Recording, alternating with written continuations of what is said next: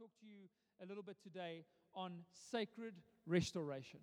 How important it is for the health of your re- relationships, for the health of your future, for the health of your family, for the health of your marriage, that you actually find healing in those, in those areas where you have carried hurt for many years, maybe even since your childhood. How important it is for us to be aware of our sensitivities and our, and our prejudices and, and, and our insecurities and to start trusting Jesus in those areas so that we don't continue to be hurt people hurting people, but that we can walk in a healthier way with those around us. So, I want to talk to you this morning about sacred restoration. And, uh, and the first scripture I want to go to is in Psalm 23. It's a very famous psalm. You've probably heard it quoted many times. But in Psalm 23, verse 1, it says, The Lord is my shepherd, I shall not want. He makes me lie down in green pastures, this idea of leading you into peace. He leads me beside still waters. He restores my soul. He restores my soul. That's what God does. He restores our soul. What is your soul? It's your mind, it's your will, it's your emotions, it's your emotional being, it's your, it's your psychological makeup, it's, it's your, your, your personality, the person that you are. And what God desires to do is restore that. He wants to bring restoration to your life. It's in his heart. In 1 Peter 5, verse 10, it says, And after you have suffered a little while, the God of all grace, who has called you to his eternal glory in Christ, will himself restore, confirm, strengthen, and establish you. Himself, he will restore, strengthen, and establish you. It is in the heart of God to restore your life. God's heart is one of restoration, it's one of redemption, it's one of renewal. And when God is involved in your life, we can expect, as long as we are opening ourselves up and allowing Him to do the work that He longs to do in our lives, we can, we can expect for health and healing to come.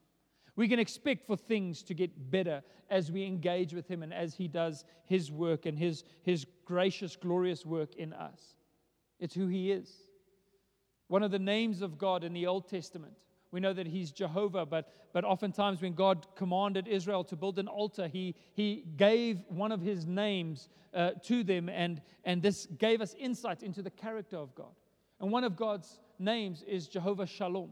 The word shalom we know means peace, but in the, in the Hebrew it means more than just peace, it means nothing missing and nothing broken. That's God's name. What He wants to do in your life is that He wants to do such a great process and miraculous work that at the end of the day, you will be complete and lacking nothing, as it says in the New Testament. He wants to do a complete work of restoration and give you true peace, which means that you'll have nothing missing and nothing broken. A sacred restoration. Jeremiah 30, verse 17, God says, For I will restore health to you. I will restore health to you, and your wounds I will heal, declares the Lord. Again, that's his heart. And out of that, I want to I want to tell you today that God cares about your wounds. God cares about your wounds, whether they're fresh or whether you've been walking around with the scars and the effects of them for many years. He cares about your hurt. He cares about your wounds. He cares about what, what has happened in your life. And He desires to bring wholeness to your life. It is something that all of us can genuinely experience no matter what you've been through as God works his sacred restoration in our lives. It's available to you. I'm going to pray for us real quick this morning, um, and, uh, and then we're going to just talk about sacred restoration and, and, and look at what God can do in our lives. Let's, let's pray together. Father, we, we thank you so much for your goodness and your grace, Lord. We thank you that your heart is one of restoration. And I just want to pray for every person here today, Lord God, that has experienced hurt, that is, uh, has walked around with certain insecurities or certain fears or certain pains, Lord, that might still even be angry about something that happened years ago. We just thank you today, God, that in you we can experience restoration. It's a journey and it's a process. But we thank you, Lord, that, that as you work with us, your grace is involved. You take us from glory to glory to glory until we are complete, until we are lacking nothing, until we experience the peace of God. So we thank you, God, this morning for the word that it encourages, that it strengthens, that it establishes, that it builds up. And we give you all the glory in Jesus' mighty name. And everybody said, Amen. So, um, as many of you are aware, if you're visiting with us, you might not be aware, but um, two or three months ago, um, I was playing touch rugby on a Monday night. I play uh, in a league team. And, uh, and I, I, at one point, was defending. I ran kind of to the right, and I could see that the guy I was defending was going to make a big step, and I was like, I'm all over him. I even told him, I'm all over you.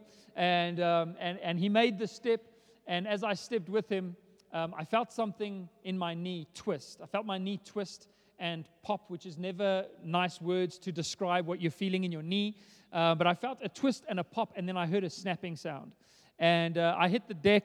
You know, all of a sudden, I, I, was, I was hugging the ground. I was in an instant, engaged in an instant prayer meeting. As I fell down on the ground, it was like I was struck by the glory of the Lord, and I just cried out to help to Jesus.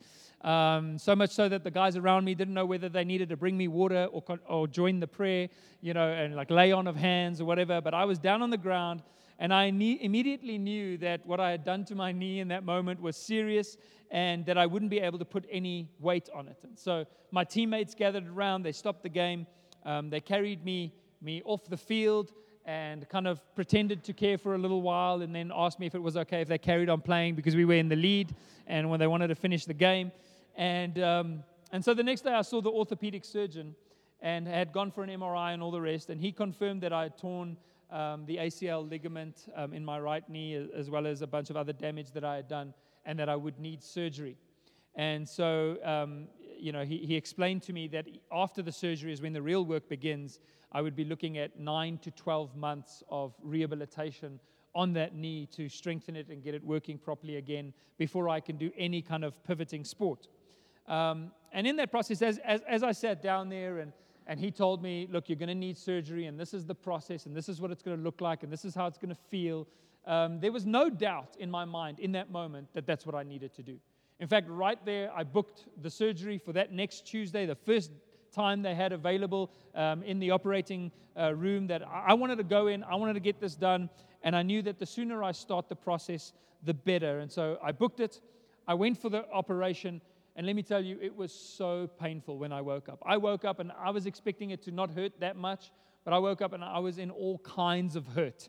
Um, I was wheeled into the room, and um, our, our, our, elders and, and strategic team, you know, guys that are on the journey with us and friends, and you know, they, they were in the room and uh, they wheeled me in, and, and I saw them, and I, and I tried to be friendly, but I'm telling you, I was in so much pain. They actually gave me a little morphine pump. Anybody ever seen those?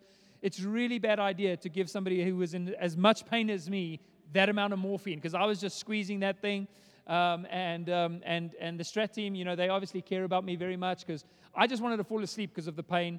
And eventually I did. And I only to find out later that what they did in the room while I was asleep and in pain is take selfies with me while I'm asleep um, and talk about Vikings, uh, the series. So um, they're obviously very concerned. But, um, but I was lying there and in so much pain and I remember waking up the next morning and, and feeling like I couldn't even twitch my toes. I, I just wanted to isolate that leg. There was such intense pain in that moment that I didn't even want to risk moving it one little bit. And uh, 10 days later, after the surgery, I started rehab with my physio.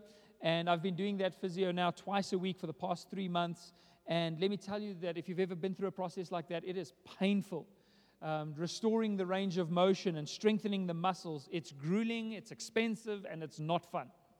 And, um, and, and, then, and then you ask the question then why do you do it? Why do you go for the rehab? Why did you go for the operation? Why didn't you just kind of try and live with, the, with that broken ligament and that torn ligament? And some people do that, like, I'll just, I, I, I don't want to go through the process, so I'll just walk around with this torn ligament. And the answer is the reason why I went for the operation, the reason why I go to the physio every week, is because I want to run again. It's because I want to walk without a limp again. It's because I want to be able to kick the ball in the yard with my boys again and, and, and, and join the touch rugby team again, get back onto it and get back onto the, the golf course with my friends and play a round of golf. So I do it because I want to be restored. No matter how painful the process, no matter how difficult the, the, you know, the rehabilitation or the program, I, I want to do it because I want to get better. I want to be restored. And what amazes me is that in relationships, so many people have settled for the limp. So many people have said, you know what, I've, I've got hurt, and, I've, and, and there's some stuff that happened in my childhood, and there's some stuff that happened uh, in my family, and there's some stuff I've gone through as an adult, and there's some relationships that have been broken down, and I know that it's affecting me. I know that I'm imbalanced. I know I'm not able to walk properly in relationships, but I don't even want to go there. I don't even want to, I don't want to feel the pain. I don't want to talk about it. I don't want to be honest in this area of my life. I'm okay with limping. Everybody just leave me alone. And so we settle for something that's less than God's best because we're not willing to, to, to, to face what it takes to get the rest- restoration that we need. We've decided that we're okay with never running again or being a part of a team again or enjoying our lives to the full again. Because we don't want to be honest about our hurt and we don't necessarily, we're not necessarily willing to trust God with the deepest parts of us. Just imagine, though, for a moment, if your emotional scars or your emotional uh, injuries showed on the outside. If the scars that you have in your heart and in your mind through the brokenness that you've experienced actually showed on the outside of your body. How many of us would be running off to the surgeon immediately if we had these scars all over us? We'd want to hide it, we'd want to put it away, but the reason why we don't is because we know that we can be very good at pretending. That if we work really hard and if we figure out the right things to say, if we figure out the right things to do, if we figure out how to respond in different situations, then we might be able to go through our whole lives without people recognizing that there really is something wrong, that there really is some pain, that there really has been a situation. And so instead of finding, uh, you know, help in our time of need and going to God, we just become better actors and better at pretending. We'd rather pretend like everything is okay than go through the process of healing. And so I feel like for me, this is an area um, that just because of my journey that I've really had to be honest about. This is a, a part of my journey that, you know, I couldn't avoid even if I wanted to. I needed to face and I needed to, to learn and I needed to grow and I needed to depend on God and I had to do it in an authentic way. Otherwise, I wouldn't have found the healing that, that God has brought to my life. Just like you, I've been through heartache, I've been through relational breakdown, I've been through disappointment in church life and in family life and in friendships and in every sphere. Plus, I also tore a lead ligament, so I know all about pain. And so I thought today what I would do is, in the time that we have left, is share some of my mistakes with you and some of the things that I believe God has taught me through it all. I don't have all day, which means that I couldn't share all my mistakes with you and everything that I've learned, but I thought I would just share a few. Some of the mistakes that I've made in, in relationships that you ha- might have made as well, and some of the ways that God has helped me. The first one is looking for affirmation. The first mistake I've made in relationships is that I have looked to others and to other people to validate me and to affirm me, whether that's as a person, whether that is as a friend, whether that is uh, as a pastor. You know, you, you, can, you can begin to live for the praises of people around you. They say if you live by their praises, you'll die by their criticism. When somebody speaks a, an unkind word or a criticism or they don't have your context and they speak into your life, it, it can feel like death. It can feel like your heart's being ripped open, and, and, it, and it can introduce pain and disappointment into your life. And I've been there because too many times I've looked for affirmation from others. And, and I think that's just a part of all of our journeys. But, but I know that for me, even as, as, as a young boy, I always wanted to uh, let my teachers be impressed and impress the people around me and, and, and present well. And, and, and, you know, and, and I wanted that affirmation. When I played a rugby game, I wouldn't think about how many tackles I made or how, how many great runs I made. Or I would think about how many people would say, well done after the game. And that's a problem for us. That's a problem for all of us when we are looking to others for affirmation. We all do this. But I realized that after some time that for the longest time I actually craved affirmation from others, especially from leaders and from elders and from those in authority over me. I always wanted to impress and was often concerned with how I came across. And what happens is, is that we end up finding our identity in what people say about us. We end up finding our identity in being able to impress people, and it shapes our pursuits. We do things to win the applause and the accolades of people. We'll go against our own values in order to fit in and in order to, to have people uh, uh, praise us or say something nice about us. And the worst is, is that the, the people that we go to for affirmation are often people that don't even care about us or our journey. We're often trying our best to impress people that honestly don't even care and probably wouldn't even be impressed even if you did everything to impress them. They don't necessarily have a heart for you. And while we do that, trying to impress people that don't care about us, we often neglect our true friends. The people that accept us no matter what and love us no matter what, we overlook them trying to impress others. We, we waste our energy on trying to, to impress others. And what I realized is that no amount of applause, no amount of affirmation or validation, if that's going to be my heart to seek aff- affirmation from others, no amount of it will ever satisfy me. It'll never be enough. No matter what I achieve, I'll always be on, on a journey to achieve the next thing. Sometimes, even the idea of proving them all wrong is an unhealthy one. When people have counted you down and counted you out, I know that it can be fuel and I know that you can use it as motivation to achieve things. But if you're doing what you're doing, not driven by a sense of calling from God and instead trying to prove others wrong, that's not going to motivate you long enough. It's not going to carry you through the difficult seasons.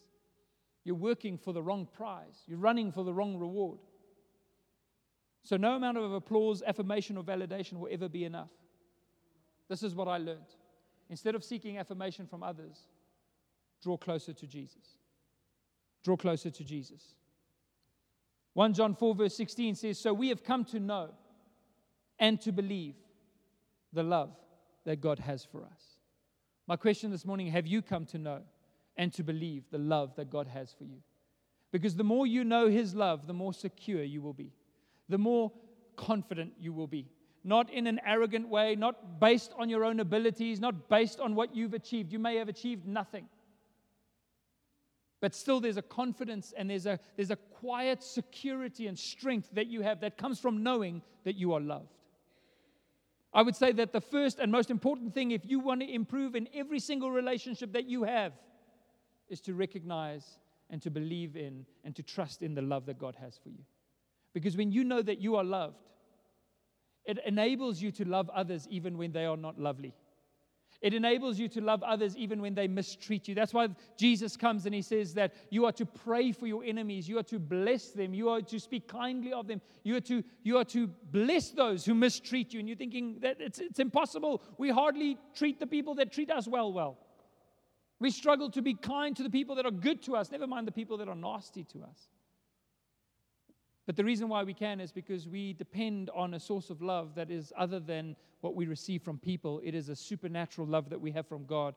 And so the more we draw closer to Jesus, the more we recognize that He has already paid a price for you, the more you recognize what you are worth in His eyes, that you are worth that price that Jesus paid, no matter what you achieve or what people think or say about you. That His op- opinion is the only one that matters, that you are loved and forgiven and significance in Christ the more you are free to simply love people from the core of who you are. So draw closer to Jesus. The first mistake I made is looking for affirmation from others, and what I've learned is that we need to draw closer to Jesus. The second one is casting my pearls. Casting my pearls. Now, this comes from Matthew 7. You, you probably are aware of this verse or heard it in some context or another, but Matthew 7, verse 6, Jesus says, Do not give dogs what is sacred. And do not cast your pearls before swine, lest they trample them underfoot and turn to attack you. Jesus used this analogy in Scripture, and it's used by Peter as well, and in other parts of the New Testament, where they, they talk about dogs and swine or dogs and pigs uh, um, as, as those who ridicule and those who judge and those who reject. If you've ever had somebody ridicule or reject or slander you, you'll know that there is a great temptation for all of us to set the record straight. How many of you have ever gotten angry with somebody said, and then you made the best speech you've ever regretted? You went out there and you set the record straight and you walked away and you somehow felt like that actually made things worse. Even though I told everybody exactly what happened and I justified myself in their eyes, you feel like you actually harmed your case rather than improving it. And there's a temptation when, when people ridicule us and when they speak badly about us and when they reject us, there's a temptation for us to go there and put them in their place. And we do this thinking that we'll win them over or be able to justify ourselves in their eyes. And so, what we do is we share intimate details of our lives and of our journey with them as if they would care, as if they would respect the deep things and the, and, and, and the journey that we've been through with them. Eh, we, we try and make them second guess or think twice about their misjudgments. But the mistake that we make is that we assume that they would actually care about the truth or about us. Many times I've done this where people have got the wrong end of the stick and and I've tried to share with them the truth of the matter. And so I go before them and I bare my soul and I tell them about my hurt and I, and I make myself vulnerable in that process, only for them to take what I've shared and trample all over it and turn around and attack, attack me even more. Find something that I've said in my process of justifying myself and use it against me in the next sentence. That's a mistake I've made try to convince if i can just if i can just go there if i can just tell them and if i can just share my heart then they'll they'll feel bad about about what they've said this is what i've learned through the process stop trying to fix people's opinions of you stop trying to fix people's opinions of you the gospel means that we are justified. The scriptures say that we have been justified in Jesus. We've been justified in Christ which means we have no other justification necessary. No, we don't need to explain ourselves to people. We don't need to fix every opinion. There are some people that are just not going to like you. There are some people that are just not going to believe you. There are some people that are going to misjudge you and misrepresent you to others. Don't try and fix their opinions. Know what God has said about you. Know that you are already justified. As a pastor, I can tell you that this is somewhat amplified for us. Because people think that because you're a pastor, because you lead a church, because you're in a public position, that they have the right to criticize everything from your children's behavior to your, your relationships to the way that you dress. And you can never win with some people. It doesn't matter what you put on, it's not the right thing for a pastor to wear. No matter what happens in your relationship, they feel that they have the right to speak into your life. And so as a result, and again, I'm just being honest with my journey, you can feel the pressure to try and present well all of the time. Like I've got it together all of the time. Like my life is just perfect all of the time. And we can feel that way. But it never works.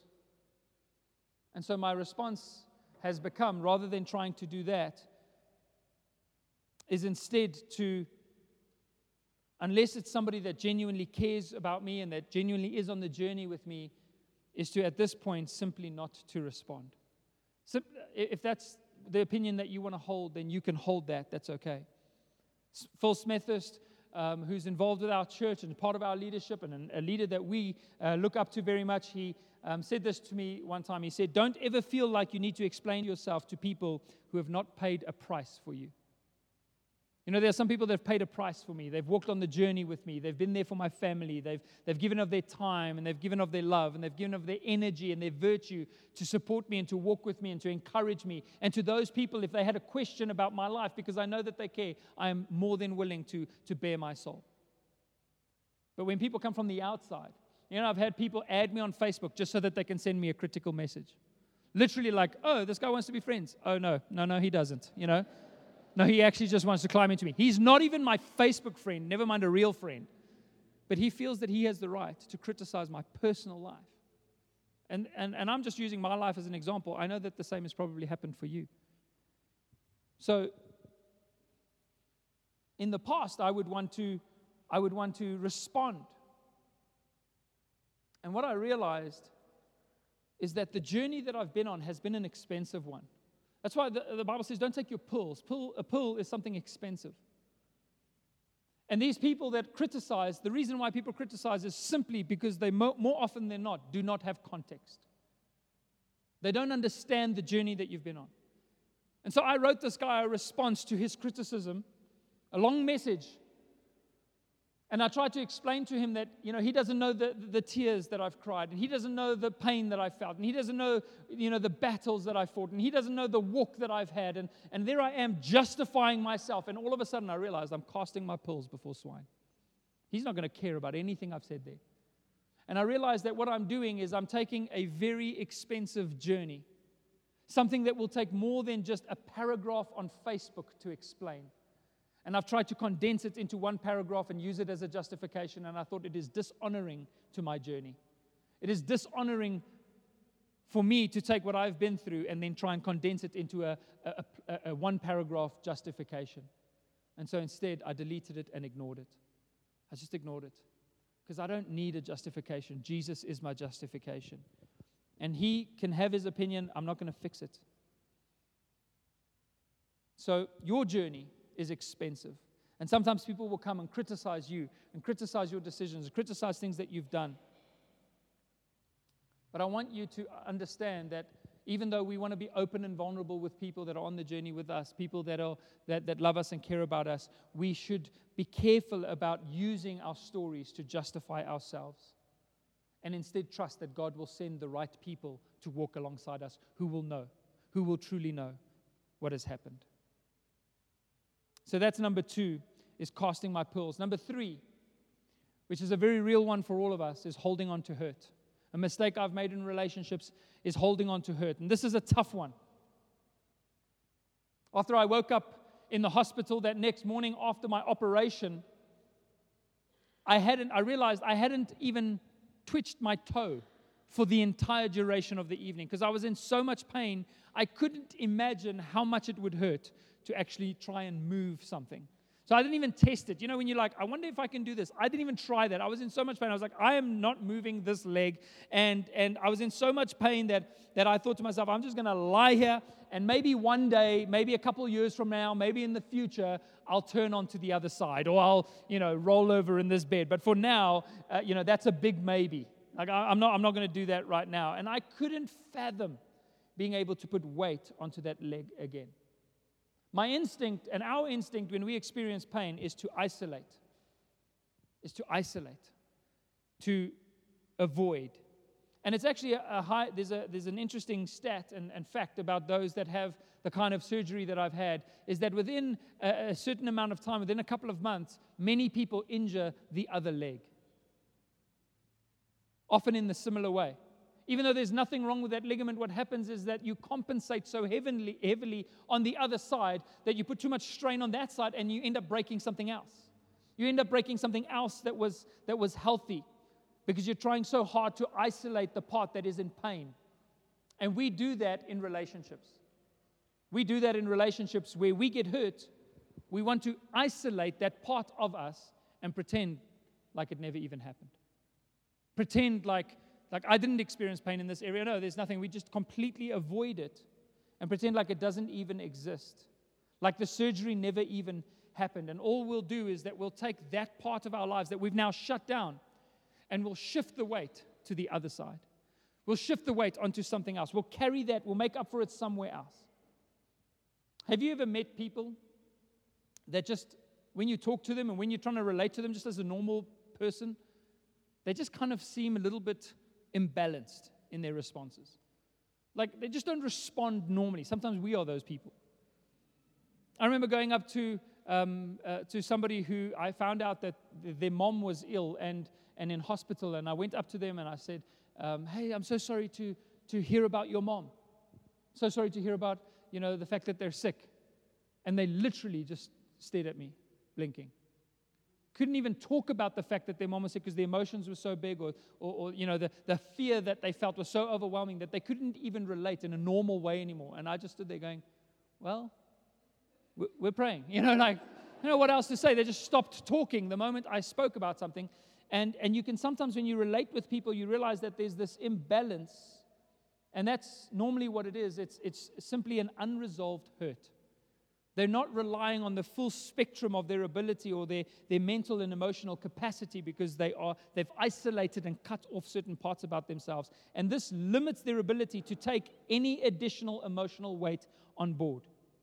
Even processing normal, everyday disappointment in a healthy way becomes impossible.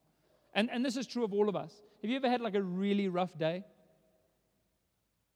Let me, let me be a little bit more honest with you. This past week, I had one day where I was just from morning to night. I was up early um, and I was working the whole day, and I got home and I was finished. And then I was trying to feed my boys, and uh, Leo all of a sudden says he doesn't like tomato sauce, which is impossible because he absolutely loves tomato sauce. But now he doesn't like it. I'm like, you will eat that tomato sauce. I don't care what you say. This tomato sauce is going in your mouth. And then and then he, t- then he told me that, and we, I made them some boerewors that evening, and, and, uh, and he told me the pieces were too big. I'm like, open your mouth. Open your mouth. It's going in right now. Five seconds later, he's choking. I'm like, okay, fine, I'll cut the boerewors, you know.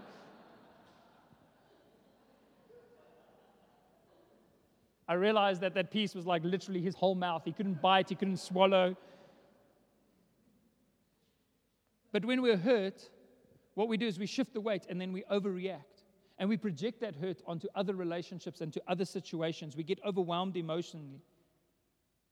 In Christian circles, this is how we avoid pain. If we can just get real as Christians this morning.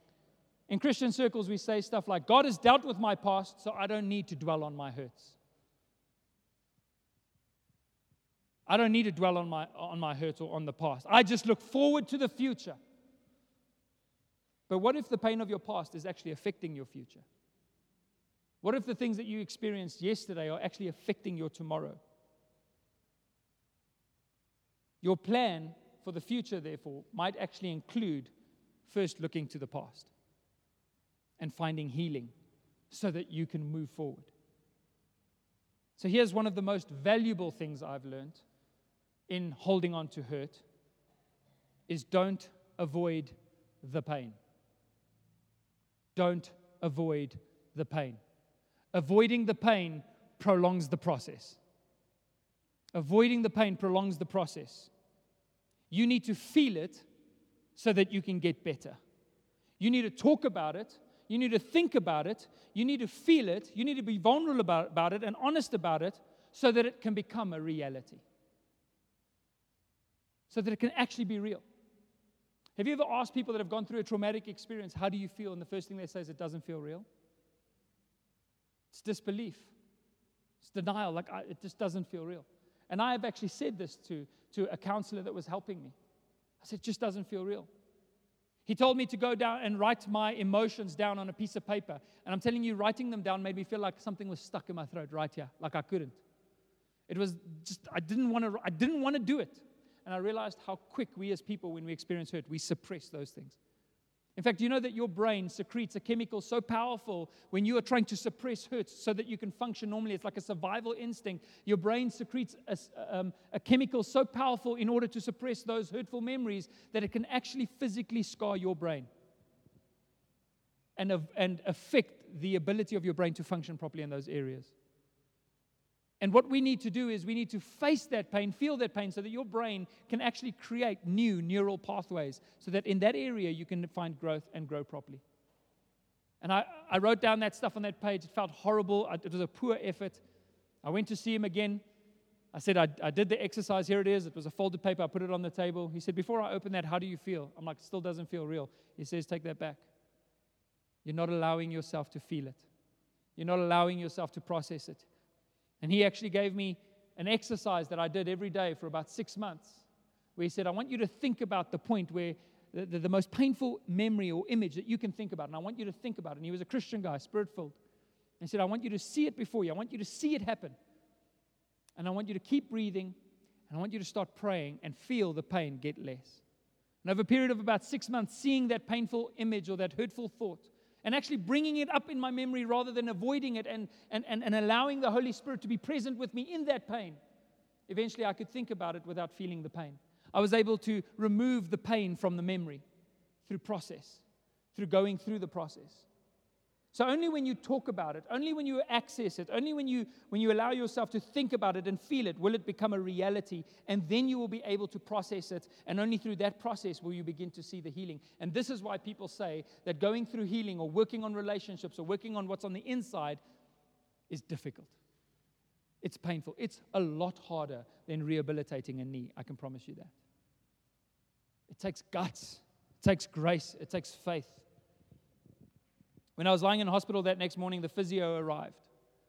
And I thought she's just actually going to make sure that the doctor hadn't completely messed up my knee.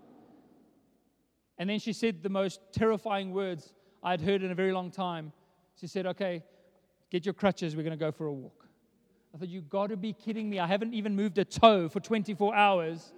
I am not going to get up and walk. You've got to be mad. I'll, I'll die. I literally, I was like so dramatic. Like, I'll die. She said, No, you've got to start moving. It will be painful, but you've got to start moving. The sooner you put weight on it again, the sooner you start to, to, put, uh, to strengthen that area again, the sooner you get better. So I took my crutches, I made it to the door, and I felt like I was going to throw up, so I went back to the bed. She's like, It's okay, I'll come back an hour later. And she did, and I made it further. Later that day, I actually went up some stairs with my crutches. And I'm grateful for people that would take us further than what we feel that we can go. And every single week, I've seen my body adapt and my motion improve. So here's what I'm saying if you don't want to walk with a limp emotionally for the rest of your life, talk about the pain. Talk to God, talk to a friend, talk to a leader, talk to a, a, a, a Christian psychologist or a counselor, and find the healing that you need. Psalm 147, verse 3 says, He heals the brokenhearted and binds up their wounds. We can go to God with our pain, we can be honest with people. Number four, the fourth mistake, which is related to that one, is not allowing others to be a part of the process. Mistake I've made in relationships and in my process is not allowing others to be a part of the process. Ecclesiastes 4, verse 9 to 10 says, Two are better than one because they have a good reward for their efforts. For if either falls, his companion can lift him up. But pity the one who falls without another to lift him up. This is why church is so important. This is why connect groups are so important. This is why friendship, genuine, authentic relationships are so important. Because who's going to lift you when you fall? We all fall. We need each other, we need people around us. My physio has this weird thing that he does where he gets me to walk around in the, in the halls of, of the practice there. And he walks behind me really closely. And I have this tendency to kind of limp and lean onto the one side as I'm putting more weight still, even you know, it's just so difficult. I have to really concentrate to put equal weight on both my legs. But as I'm walking, he walks behind me. And every time I lean over to the left, he grabs me and pushes me back over to the right. He actually walks following me like a stalker and leaning me to the right side whenever I get a little bit imbalanced. And we need people like that in our lives. We need people that will follow us on our journey closely, close enough to see a lean, close enough to see a compensation, close enough to see an imbalance, and to, in love, bring us back into balance, bring us back into a correct posture. Help us walk up, up straight, upright, when we're tempted to slump over to the wrong side. So, what have I learned in this mistake in not allowing people to be a part of the process? Is that God uses people to help me heal. He uses people to help me heal. He's not going to just send you out on your own and say, you've got to do it by yourself. He actually brings people alongside you who will help you heal. And that is part of the, of the, of the process and the, and, the, and the role of church. My last one this morning, because I've shared quite a bit, it's because I've made so many mistakes. but my last one this morning is allowing discouragement. Allowing discouragement to have place in your life allowing yourself to lose hope or to lose courage or to, or to be uh, disappointed to the point where you start thinking, no one will ever love me anyways. Have you ever, have you ever gone through something difficult? And all of a sudden, doesn't matter who loves you, even, even in your own mind, even your mother has abandoned you at that point. Even she's like, no, no, no, you're too much. You know, you, you, you, you start to believe this thing that when things go wrong in your life, that, that no one loves me. And you get drastic and you say things like, you know what, even if I died, nobody would care. No one would even come to my funeral. I would just, just be like a lonely casket. We get so dramatic sometimes because we've allowed disappointment and discouragement to take place in our hearts. And these are lies from the enemy. Because, first and foremost, God cares about you. 1 Peter 5, verse 7 says, Cast all your anxieties, all your burdens, all your fears, all your worries on Him, on Jesus, because He cares for you. You are cared for. God cares about your life and your journey. And I love Isaiah 61, verse 7, because it says, Instead of your shame, there shall be a double portion. Instead of your shame, instead of your hurt, instead of, the, of what you might feel, God will give you a double portion. At times it feels like I'll never walk properly again. Some of you that have, want, have come to church here as a visitor, you're like, that pastor has swag. No, I'm actually injured. You know, like, I'm not trying to be a gangster, I'm actually hurt. And at times it's felt like it's felt impossible. I'll go to my physio, I'll sit down and he says, How does it feel? I'm like, It's horrible, it's not getting better.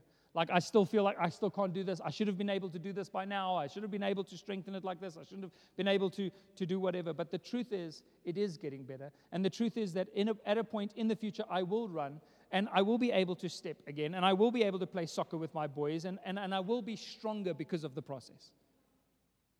I'll actually be stronger than ever before. And I love how God has put this idea of healing into our bodies. Have you ever thought about yourself? I, I remember actually once thinking about computer games and how unrealistic they are. And I'm like, you get shot in a computer game and you just hide behind a wall and you and healing comes to you and you like you just recover miraculously. And then I thought to myself, but if you really do get injured, your body does heal itself. Maybe not while you're crouching behind a wall, but but it does actually have the ability to heal. Have you ever thought about how amazing it is that we heal? That our bodies have the ability from God to recover and restore themselves. It's a phenomenal thing. One of the things they did to help me with my knee is that they took a tendon, they shaved some of the tendon out of my hamstring and, and, and put that into the knee as a scaffold. And over the process of the next 12 months, a new ligament uses that tendon to develop. So 12 months from now, I will have a brand new ligament in the knee. And the part where they actually shaved out the tendon, that grows back as well. Isn't it amazing that even though you can lose something, even though you can feel like something's broken, even like you can feel that it'll never be the same again, it actually will recover and even be better than it was before? It's amazing. So, this is what I've learned the final thing. When I feel like I've given discouragement a place, or when I feel like, um, like I've, I've, I've felt like there's no hope, this is what I've learned. The best is yet to come the best is yet to come. In your relationships, in your marriage, in, in your parenting, in your journey, the best is yet to come. If my story can teach you anything, it's that. It's that if we just keep walking with Jesus, if we just keep trusting in Him, that He ultimately will bring restoration. It's sacred and it's close to His heart. Romans 8:28 says, "And we know that for those who love God, all things work together for good, for those who are called according to His purpose." This morning, you either believe that or you don't. You either believe that Jesus is enough or you don't. You either believe that your journey, no matter what has happened, that God will work every part of it together for good or you don't. There's no halfway on that. So, do you believe this morning that God is restoration for your life, that He's working, that He's involved, that He's healing, and that if you stay on the journey with Him, that you will see a complete restoration and you will discover, like I have, that the best is yet to come in every season. Amen? Amen. I hope that encourages you this morning. Let's go ahead and, and pray together.